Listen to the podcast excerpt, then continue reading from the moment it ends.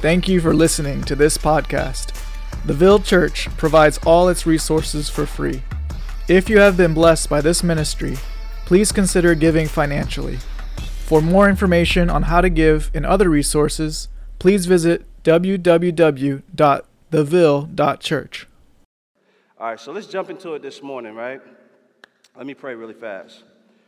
Dear Heavenly Father, Lord, we just praise you for this day, God. We thank you for your word. We thank you for your Holy Spirit. Um, God, we thank you that you have landed us here this morning um, to be together as a community and people, and for any new people in the room that are visiting. But um, God, we pray that you would lead us into truth. Um, we don't assume that we are perfect church or anything. We are being individually sanctified and corporately sanctified to become more like you. Um, we are not, we are increasing by decreasing, um, by learning how to walk in repentance and live in the light.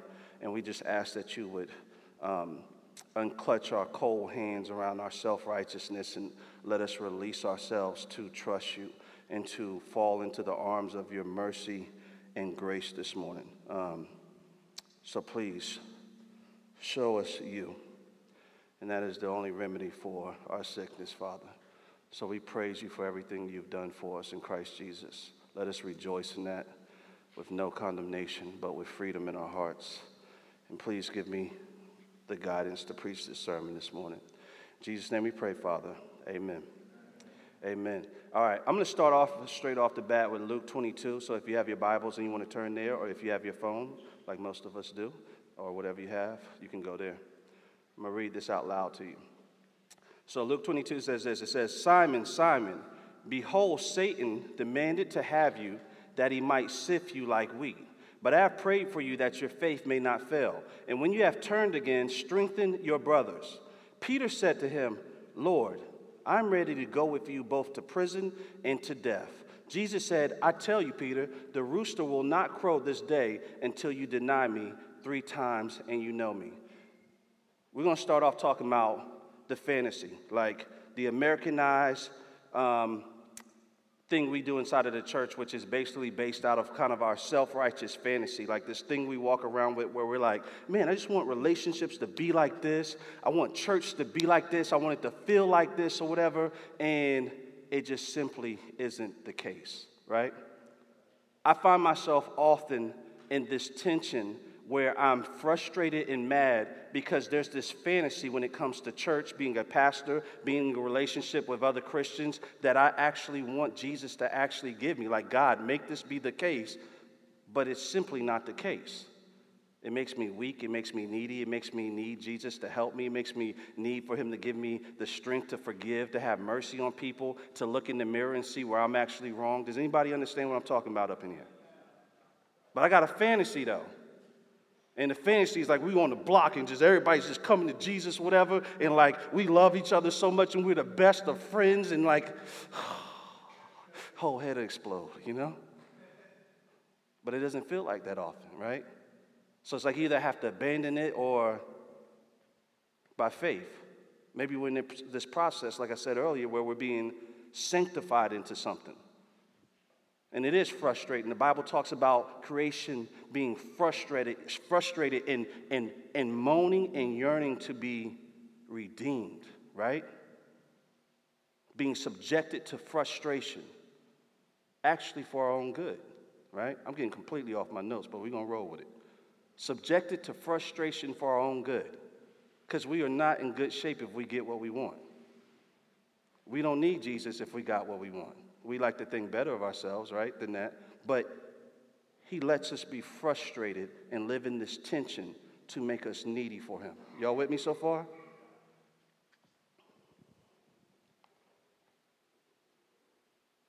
Peter, in this verse I just read to you, is in fantasy land. Verse 33. So I'm going to tell you how you know he's in fantasy land. Because Jesus just told him that Satan has demanded to have you that he may sift you like wheat. And then Peter's response is, Lord, I'm ready to go with you both to prison and to death. I don't know about you. You call me on the phone and you be like, hey, yo, man, we got beef. You know what I'm saying? When I see you, I'm gonna punch you in your mouth. I might respond and be like, oh, word, well, meet me at the park then, homie, let's handle it. If you call me and you're like sounding like an orc or something like that, you know what I'm saying? And you're like, when I see you, I'm you like wheat. I'm calling the FBI, yo. I like this, we we not even this, we're not meeting at no parks, no nothing. Do you say the word sift you like wheat to me? I'm like, I've never had that kind of beef in the street before. I don't even know what that is. I don't want no parts of that. I don't want to get sifted. But here's Peter. Peter's like, Lord, I am ready to go with you both to prison and to death. Jesus is trying to arm wrestle with Peter for Peter to see himself, but Peter's caught up in fantasy land. In Peter's fantasy land, Peter is actually, he's a good, loyal, die hard, ride to the wheels fall off Christian. Jesus is like, brother, you are not that.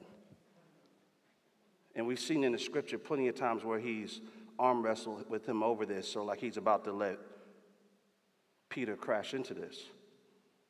Very much like the American church today. We are the perfect mix of naiveness, arrogance, conceitedness, self righteousness, hero complex, with an idolatry cherry on top. Am I talking crazy or anybody know what I'm talking about? All right. I'm talking about me. All right? We love Fantasyland. We walk around, we use phrases like, we just need to be walking it out in kingdom excellence. Well, sounds good. Who defines excellence? We're usually talking about a cultural norm that we want everybody else to bow to, right?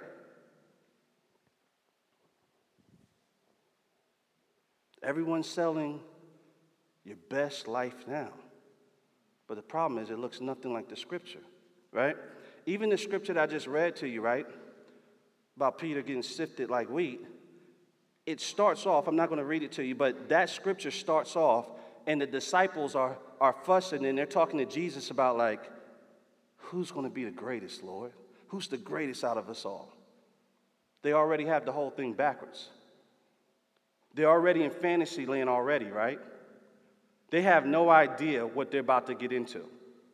This walk with God and walk with following Jesus is not about to be Disneyland. That's not what it's about to be. But they're like, yo, who is the greatest, Lord? Like, who is going to be selling out arenas, preaching your word, killing it, Lord, for the love of God, you know, doing podcasts with a million people?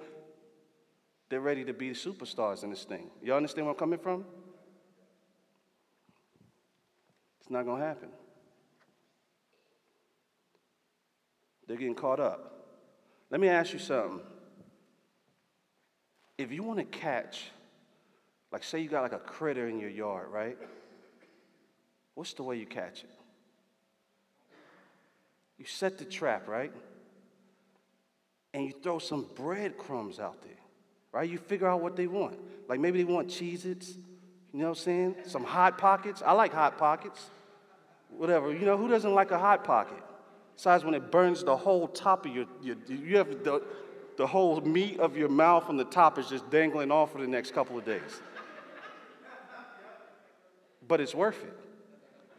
I could preach on this whole thing. I'm not going to go there though. We'll just bring it back. You get where I'm coming from? But like, you lay down your breadcrumbs, and then boom, the trap. Right? How Satan plays the game. He gives us our fantasy food. Everything we delight in comfort, pleasure, whatever, a little bit of praise or whatever, all these different things. And like it feels so good, and we're just walking straight into the trap. And we're calling it walking after the Lord and kingdom excellence all the time. But it's a million miles away from it. Satan has crafted the perfect storm for us to walk right into his trap. It's very much what we see in American Christianity today. This is why the word is so vital. Like when we talk about slowing down in our lives to look inside of the scriptures and actually feast on that food, so this food doesn't look so delicious. Get where I'm coming from? Proverbs 14 12 says, There is a way that seems right to man, but its end is the way to death. I think everything I've ever done in my life, I thought I was doing the right thing. Many of us do. The other day, I ran into um, somebody I know that used to go to our church, and um, really sweet person, and we started talking, and they were just like, they were telling me, they're like, yeah, you know, I'm through with church or whatever, and you know, this is they went. I don't know. I don't even think they were ever like really a part of church. They used to pop up like a couple years ago every blue moon. Um, I have to say that so y'all would never think anybody would ever leave here. Anyway, but no, but honestly, like it was years ago, whatever, in our old building and stuff. And, uh, and so we got to talking, and I was really happy to see them. And I was like, you know what's going on? They're like, and they basically told me, they're like, I really don't trust church, churches, all that stuff or whatever, but they're like, I'm in this weird thing where I have a craving for God still. And they're like, you know, I kind of don't know what to do with that. So I said, well, let's sit and talk. So we started talking, and um, I was like, let me hear how you're feeling. What's your suspect of? And they're like very much involved in like a lot of like social work and doing stuff and everything. And they're just like, you know, I just feel like the church is like full of hypocrites and everything else and this and that. And then now I'm out here and I'm doing all of this stuff and I'm involved in all these things. And that felt like basically like heaven for a while. But then I found out everybody's hypocrites out here. So I don't trust anybody politically or anything, right? So the pendulum just kind of swung on these things or whatever. And so my conversation was like, well, I feel like you kind of, maybe like you, you bought into the fantasy of church and you maybe thought church was going to be that. And I was just like, church is actually, I said, one, I said, one of the issues with churches, right, including ours, is that when people come in, a lot of times they have to jump up to try to assimilate into who we are, right?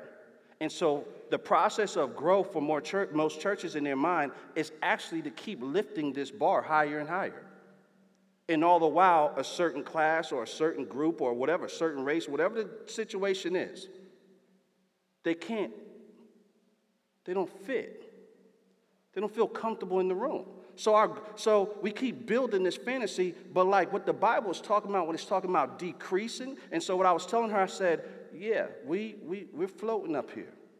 As we look at Jesus more, the process actually is to come down here. Does that make sense?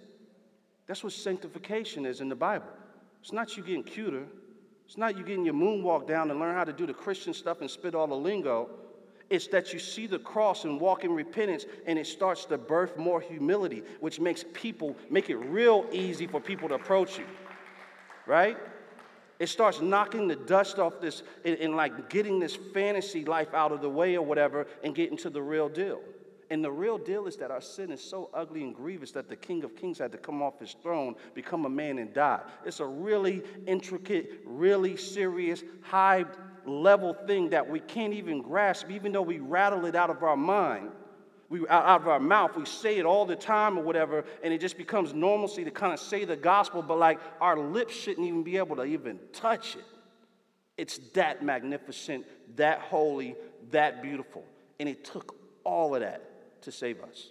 Because our sin is actually that ugly and separates us that far from a holy king. You get where i'm coming from so, what's the reality we're supposed to live in in this process? Like, what is it? We're doing fantasy land stuff, and it, it grieved me to hear what this person had to say, but completely understood where they're at. And so, it gave me a great opportunity to actually admit our brokenness and walk in the light about it, but also declare how we see Jesus in the trajectory that we're walking on. We're not working towards bigger lights and smoke, smoke machines right? Maybe we'll get him one day. I have no idea, but it's definitely not the trajectory. Right? It's not it's not the mission of the church. Right? You may have to read the projector off my hat. Okay? It might be like that sometimes.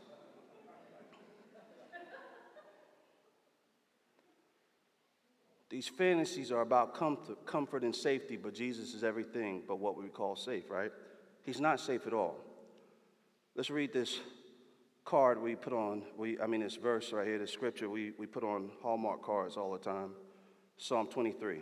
Y'all know that? It says, The Lord is my shepherd. I shall not want. So beautiful. It says, He makes me lie down in green pastures. He leads me beside still waters. He restores my soul. He leads me in the paths of righteousness for his name's sake. Even though I walk through the valley of the shadow of death, hold up, Jack. What, how we go from the green pastures to the valley? I, I remember that part up in there. This when we in church, we like, preach it, Lord. Get it. And he's like, hold on, man. You didn't say nothing about the shadow of death. That does not sound like a spot that I want to be in. He says, I will fear no evil, for you are with me. Your rod and your staff, they comfort me. You prepare a table before me in the presence of my enemies. You anoint my head with oil, my cup overflows. Surely goodness and mercy shall follow me all the days of my life, and I shall dwell in the house of the Lord forever. So it looks like to me that this green pasture and this valley of the shadow of death are very closely tied to each other. You can't get the green pasture without the valley of the shadow of death, right? The fantasy life that we fantasize for Christianity is that we're just to be basking and dancing, you know what I'm saying, in a field of lilies and all that, right? Eating grapes or mangoes. I prefer mango. All right. But it's not really what, what the story is. But God's faithfulness, His goodness, and His mercy is there. But we've actually turned this story around where we walk around in our, our arrogance. We're like Peter or whatever, like, oh, Lord, I'll never leave you. And we've, we've tried to model what healthy Christian life looks like. And we wrapped it up in this pretty package in a bow. It has no turmoil with it. It's, yeah, I don't go through that because I love the Lord. My tithing and my giving protects me. That's why I'm flourishing. You can't tell? Crazy stuff. It's not that God doesn't want us to flourish. It's not that He, he doesn't bless us. But it just doesn't look like what the world paints it as. Sometimes our blessing is happening right in the valley of death, right? Sometimes that green meadow is in the worst storm you could ever be in. Right in the middle of it, you are actually being present with Christ, feeling Him, knowing Him more than you ever have in your life. I talked to a couple the other week or whatever, and they were going through a hellish, hellish situation. And it broke my heart to hear what they were going through. And as I talked to them, they just cried the whole entire time. But what was absolutely amazing to me is because in that moment, for me knowing them, they seemed like they were closer to Jesus than I had ever seen them. I told them the next day, I said, I hate that you're suffering like that, but like your suffering looks beautiful. It looks beautiful. Because it seemed like they were out of fantasy land. Right? Luke 9 says, and he strictly charged and commanded them to tell this to no one. This is Jesus talking, saying, The Son of Man must suffer many things and be rejected by the elders and chief priests and scribes and be killed and on the third day be raised. And he said to all, If anyone would come after me, let him de- deny himself and take up his cross daily and follow me. That's another spot where I want to hit the brakes at. Like, hold on, brother, you just said suffer many things. I don't like suffering. You said being rejected, and then you said be killed. Then you said, be raised. I don't know how to do any of that stuff. This is where I get intimidated. But this is what he's saying deny yourself and follow me. For whoever would save his life will lose it, but whoever loses his life for my sake, save it.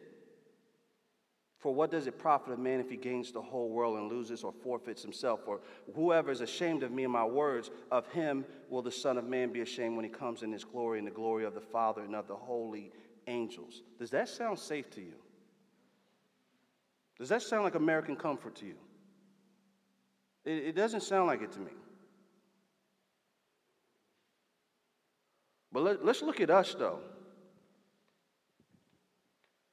We aren't safe, right?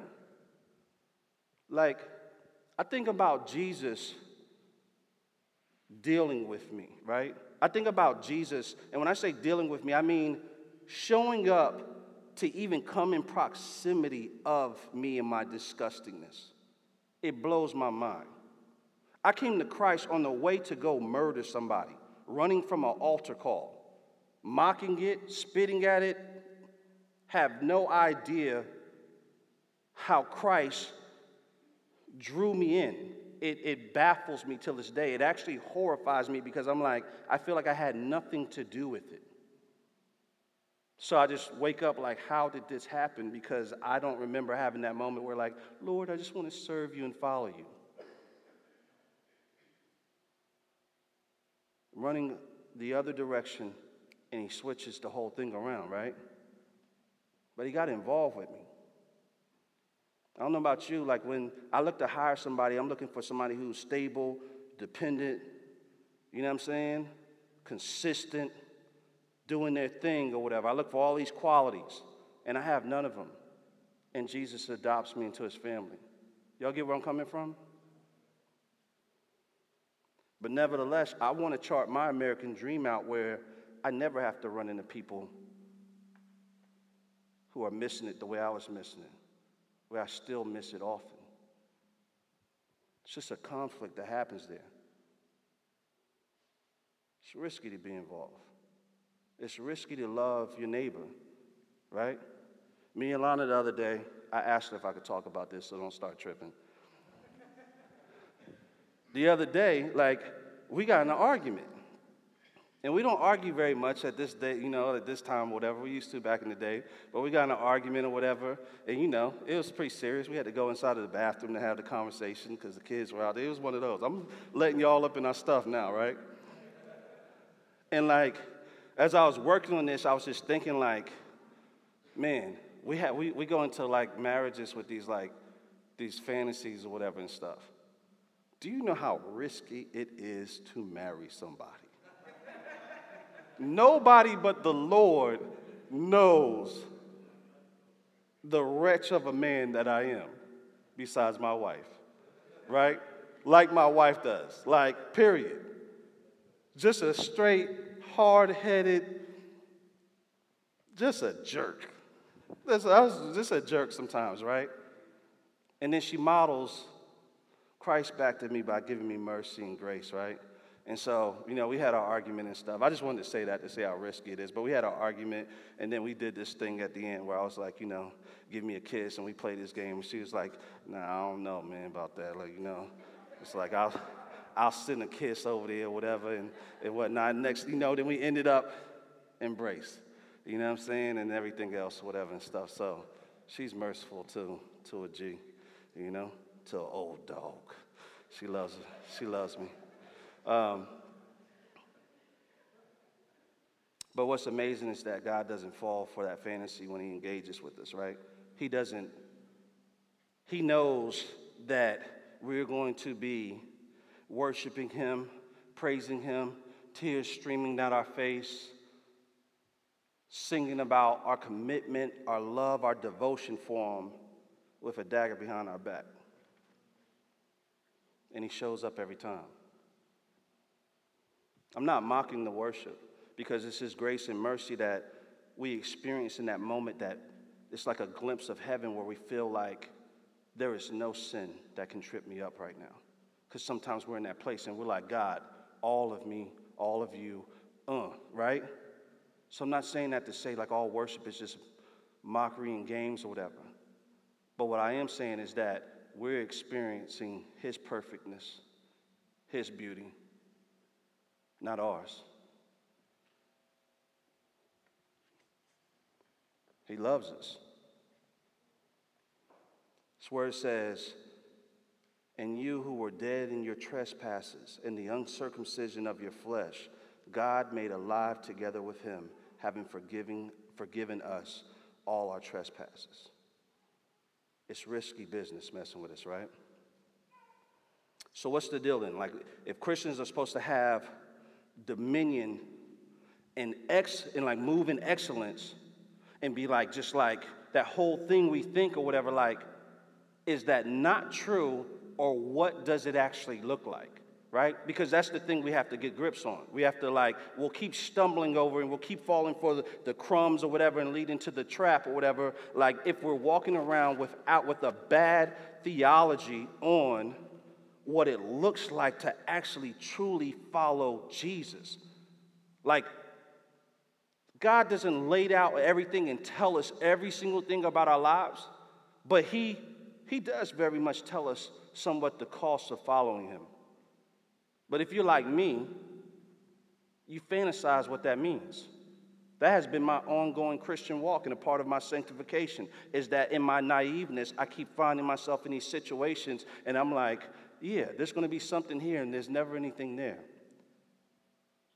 His word just keeps proving itself more true. Like, I, I, am the way, I'm the truth, I am the light. Like, that becomes realer and realer and realer. The more political figures I talk to, the more rooms I go in, the more big pastors I stay next to, the more I look in the mirror and see myself in the depth of my sin. It's just like, we are hopeless outside of the gospel of Jesus Christ.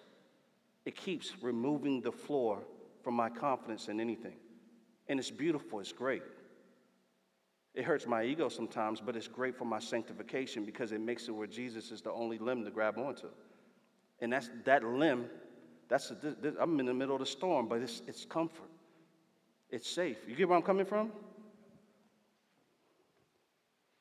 Listen to this right here. This is 2 Corinthians 4. It gives us a picture of what, what's going on. It says, For what we proclaim is not ourselves but Jesus Christ is Lord. A lot of this fantasy stuff is about platforming ourselves to proclaim ourselves. That's what's in the heart of it. But it says, for, we, for what we proclaim is not ourselves, but Jesus Christ as Lord, with ourselves as your servants for Jesus' sake. For God, who said, Let light shine out of darkness, has shone in our hearts to give the light of the knowledge of the glory of God in the face of Jesus Christ. But we have this treasure in jars of clay to show that the surpassing power belongs to God and not us. We are afflicted in every way, but not crushed, perplexed, but not driven to despair, persecuted, but not forsaken, struck down, but not destroyed, always carrying in the body of death, of, of the, in the body the death of Jesus, so that in the life of Jesus may also be manifested in our bodies. For we who live are always given over to death for Jesus' sake, so that the life of Jesus also may be manifested in our mortal flesh. So death is at work in us, but life in you. That definitely doesn't go with my fantasy. All of those words like death, I don't like those words. I don't like to talk about. That's like, but that's what it's all in here, right? It keeps it's painting this picture of us dying to ourselves right? That Christ could be manifested through us.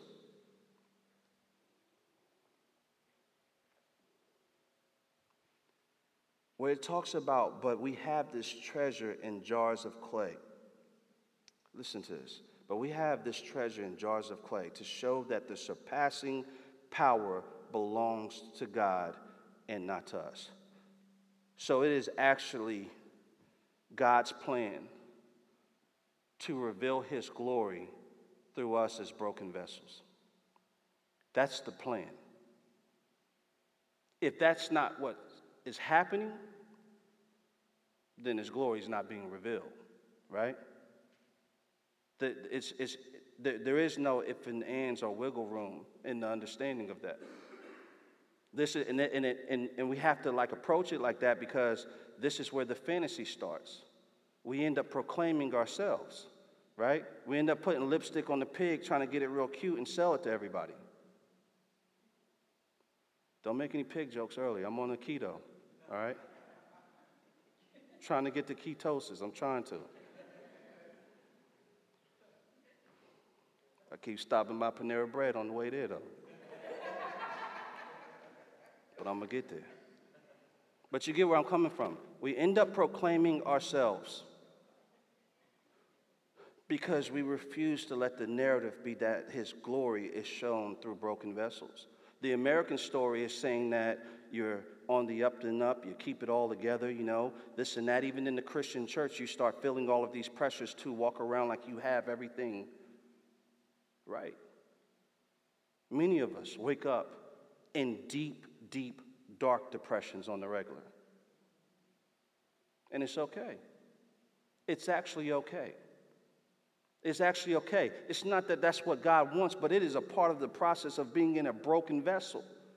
Some of this tension is meant to make us wrestle and needy for Jesus, right? It's, make, it's meant to protect us from falling into the fantasy, thinking we have to glue a fake smile on our face to prove to everybody that everything's all right and we're still loving the Lord. You can be broken and love Jesus deeply. Actually, a lot of times you are, excuse me, a broken and contrite heart is what pleases the Lord. Let me stop playing with that thing. You get where I'm coming from? A broken and contrite heart pleases the Lord. You want to know how you perpetuate a broken and contrite heart? I'm going to jump around my notes. It's in verse 10. It says, always carrying in the body the death of Jesus, so that the life of Jesus may also be manifested in our bodies. What that is, is repentance. It's perpetually, perpetually, daily dying to yourself.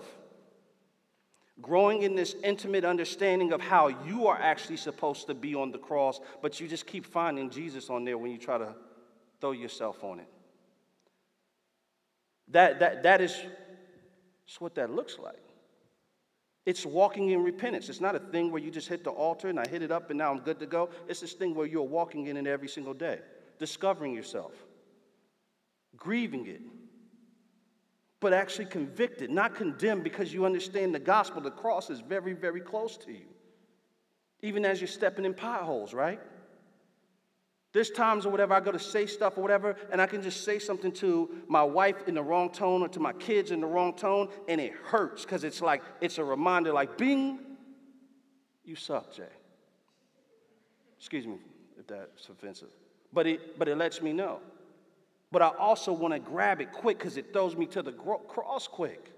The story is not us preaching ourselves, so I don't have to go into the dumps because I found out that I'm a, that I, that I'm a sinner again.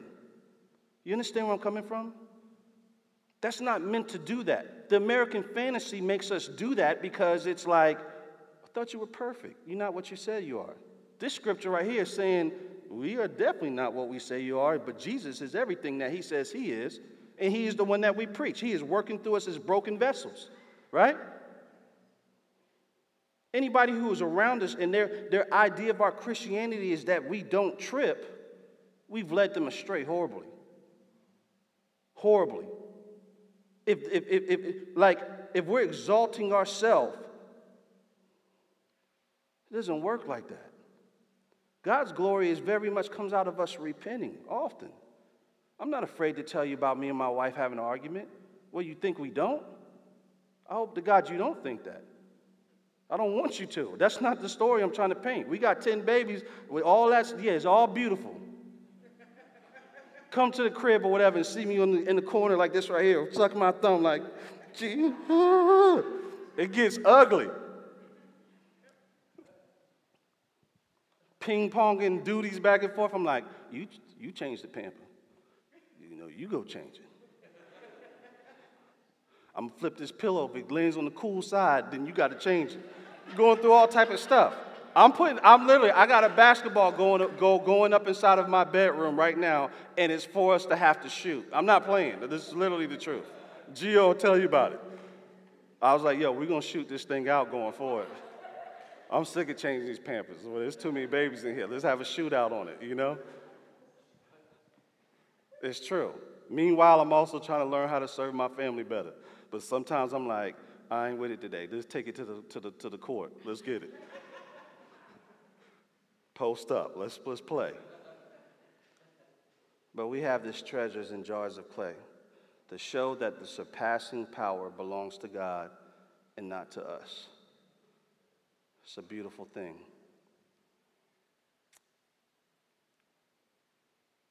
Listen to the storm. This is the storm in verse 8. I'm going to read to you. This is Satan's game being played. He says, he uses, he says, this is, this is Paul describing what they're dealing with. Afflicted, perplexed, persecuted, struck down. If somebody calls you on the phone and like their phone is breaking up or whatever, you're like, yo, what's up, bro? Like, what's going on with you or whatever? And they're like, persecuted, afflicted, struck down. I'm like, I'm like, yo, we got to send a search party. They're going through some stuff. We got to go rescue them ASAP. I don't know where they're at. I think they're on Skull Island with King Kong or something is going on, but we got to go get them. This stuff sounds horrible. Would you agree? But this is where he's at, right? And at the same breath, he says, We are afflicted in every way, but not crushed, perplexed, but not driven to despair, persecuted, but not forsaken, struck down, but not destroyed. Satan comes with his perfect storm, things that would destroy us, is completely anti the fantasy, right? Paul has made peace with living in this tension. He's made peace with living in it. Like, this is now his comfort spot and his norm. It's not the way we hear it in church. My friends or whatever that I was talking to you about, whatever that we're going through so much, they were just telling me how all their family members are like, hey, you need to get away from that. You need to just like run, run, run, run, run. And all I'm thinking about is, dag, this, this, this, this is actually beautiful. Because you could run and be in fake safety, or you could be in the midst of this storm or whatever and hold on to Jesus more tighter than you ever have. Right? Everybody who we celebrate that we know, when we think about our grandparents, anybody who may have walked with the Lord and they've modeled this thing out for us, they got scars everywhere. Who wants a hero without scars? I don't believe this story. You come through looking too cute. I'm like, brother, you don't even smell like fire. But if they got singed up a little bit, whatever, I'm like, what have you been through? I've been through it. And Jesus is faithful. Do you understand where I'm coming from? Paul, a follower of Jesus Christ, like all of us in this room that know the Lord. It's not a superhero. He, he, he, he, he declares in the scriptures, he says, he is wretched. We in our day and age are too cute to use words to describe our sin like that because everybody will look at us like you can't be loving the Lord and be wretched. Paul is like, I am wretched. That's what he says about himself. But he's made peace and he's seeing victory. Him as a broken vessel, Satan is afflicting him and he's not being crushed. He is, he's getting the testimony of glorifying God in the midst of his affliction. He is perplexed. You ever wake up and you just feel confused, like you don't know whether you're coming or going? I hate that feeling. I hate it, and I feel it very often. He says, but I'm not driven to despair. There is still this exclamation point of hope. Even when he feels so off point, he still knows that Christ is bigger than the storm. You get where I'm coming from?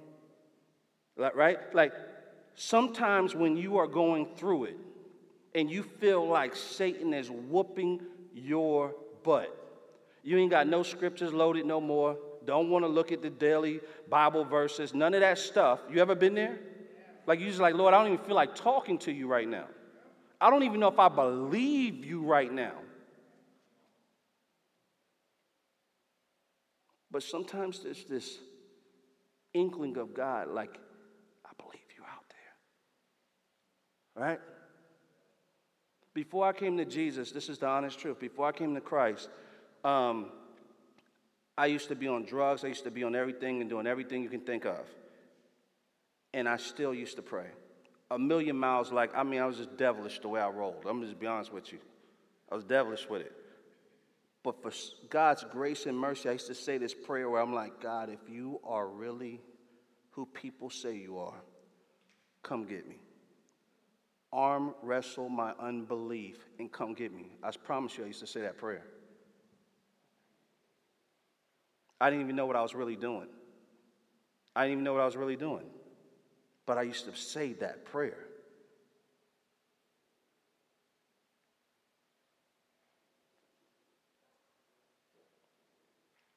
But not destroyed, not crushed, not driven to despair, not forsaken.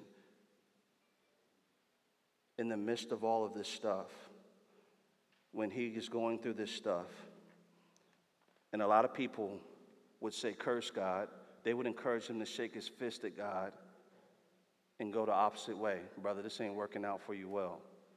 He still has these certain exclamation points that he has etched in his heart I am not forsaken. I feel like I am struck down, beat to smithereens, but I am not destroyed. I still got air in my body. He still has faith that he is still in a story that God is actually still the commander of. Verse 11 says, For we who live are always given over to death for Jesus' sake, so that the life of Jesus may, Jesus also may be manifested in our mortal flesh. So death is at work in us, but life is in you.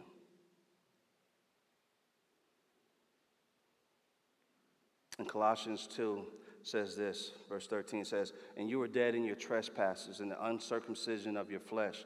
God made alive, God made alive t- together with him, having forgiven us all our trespasses by canceling the record of debt that stood against us with its legal demands. This he set aside, nailing it to the cross. He disarmed the rulers and authorities and put them to open shame by triumphing over them in him. Christ gives us this amazing story Worship team, you can come up. I'm about to end in a second. He gives us this amazing story. He lets us share in this victory, right? So, when Jesus is going to the cross, G- Judas betrays him. Satan is snickering all the while because he's like, we about to take him out. It's about to happen. I'm about to win. I'm about to, I'm about to do it, right? And Judas, being used by Satan, delivers Jesus to his death. So he thinks. Meanwhile, the storm he's creating, he doesn't know that the one who rules and reigns over the storm is playing him for a sucker, right? So Jesus is giving his life. And what is going to happen in this situation is that Jesus ends up on the cross and dying for all mankind, right? And we very much are able to walk in the same story. In our weakness, the way God uses our weakness to display his power. Satan's always crafting this perfect storm, these breadcrumbs to destroy you, right? If we jump back and we go look at Luke 22, what's amazing is when it says, listen to this, it says, Simon, Simon, behold, Satan demanded to have you that he might sift you like wheat. But I have prayed for you that, you that your faith may not fail. And when you have turned again, strengthen your brothers. Peter said to him, Lord, Lord, I am not I am ready to go with you both to prison and to death. And it says, Jesus said, I tell you, Peter, the rooster will not crow this day until you deny me three times that you know me. So here, here it is. Satan is looking to crush Peter, to sift them like wheat. Jesus is telling Peter,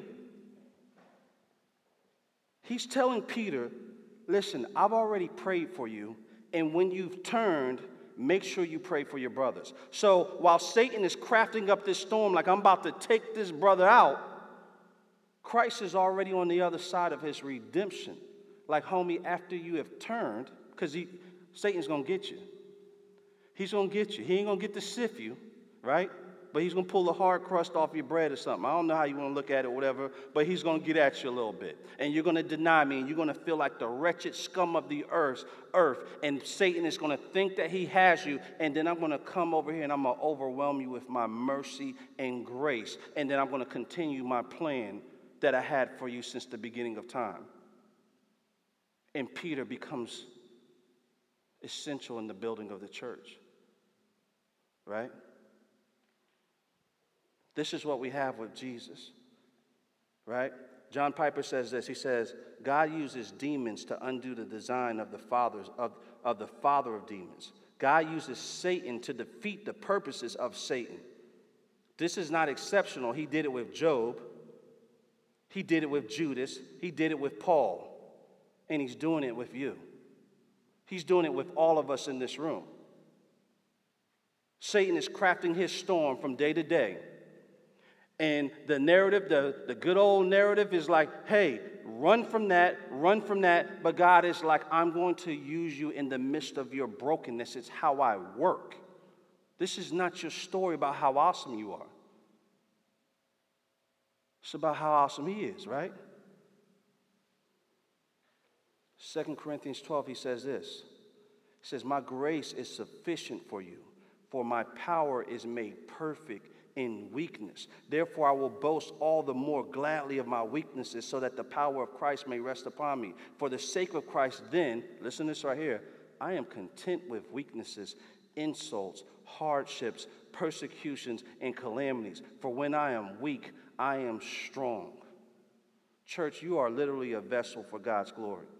And our growth, our maturity, our fantasy has to switch from comfort being on or being being platformed and everything else to this place where we actually find comfort in the midst of the storm.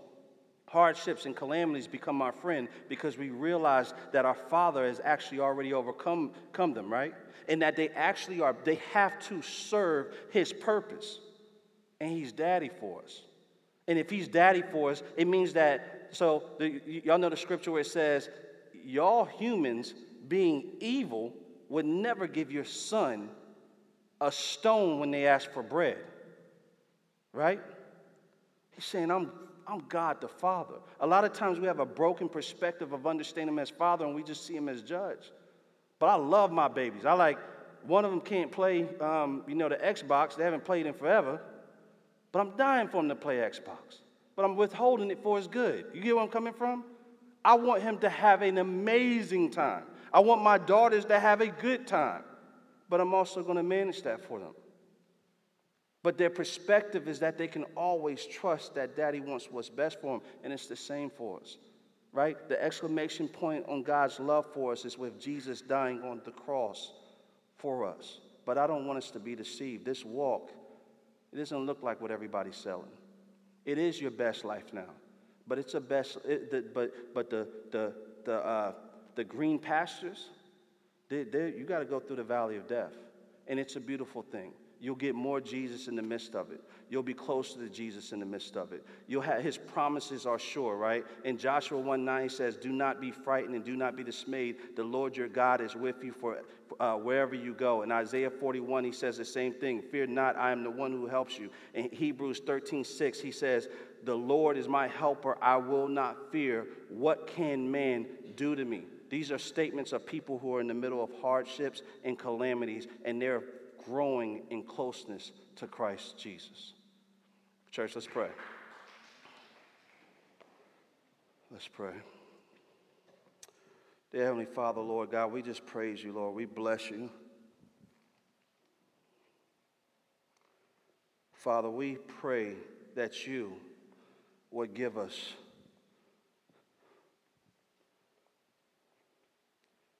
the kind of faith, Father, that uh,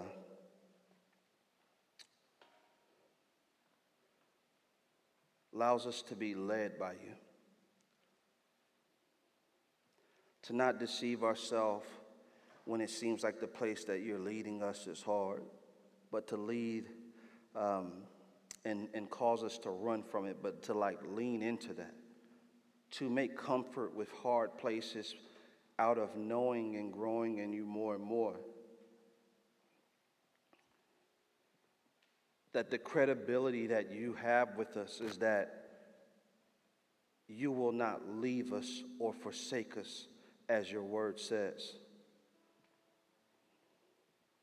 Your word says, Let God be true and every man a liar.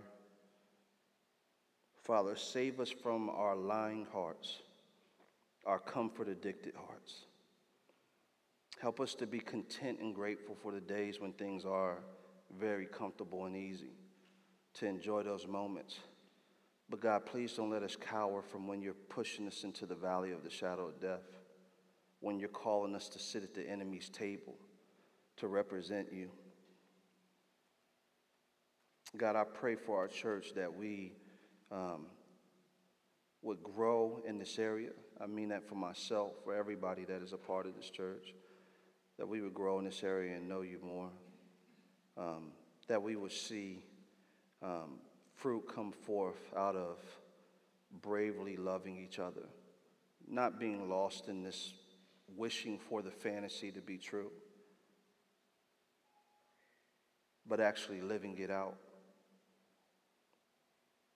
Instead of just criticizing the brokenness we see around us, actually engaging it, actually casting ourselves into the long story of it to see it redeemed. I pray, Father Lord, you would help us shake off this hero complex we often see and help us to actually embrace our weakness and knowing you more in it. That when you break us open, that what will spill out is just love. That your word says that you comfort us in our affliction so that we may comfort people in their affliction with the comfort that we receive in our affliction. Help us to lavish people with the good stuff that you're giving us through Jesus. Not with fantasies, not with a lottery ticket, best life now type of rhetoric, but the goodness of knowing that you have sent your son Jesus to die on the cross for our sins. A sobering reality that we could never earn this mercy, no matter what we do. So, God, we praise you. We thank you for loving us. We thank you for sending your son Jesus to die on the cross for our sins. We thank you for our church. We thank you that we find ourselves here together. Pray that you be with us, Lord, in all that we do. Help us to love each other well to be patient with each other, to pray for each other well. Be with us as we step in the squads this week. We just want to be with you, Father. We don't want to fantasy church. We just want to know you more. In Jesus' name we pray. Amen.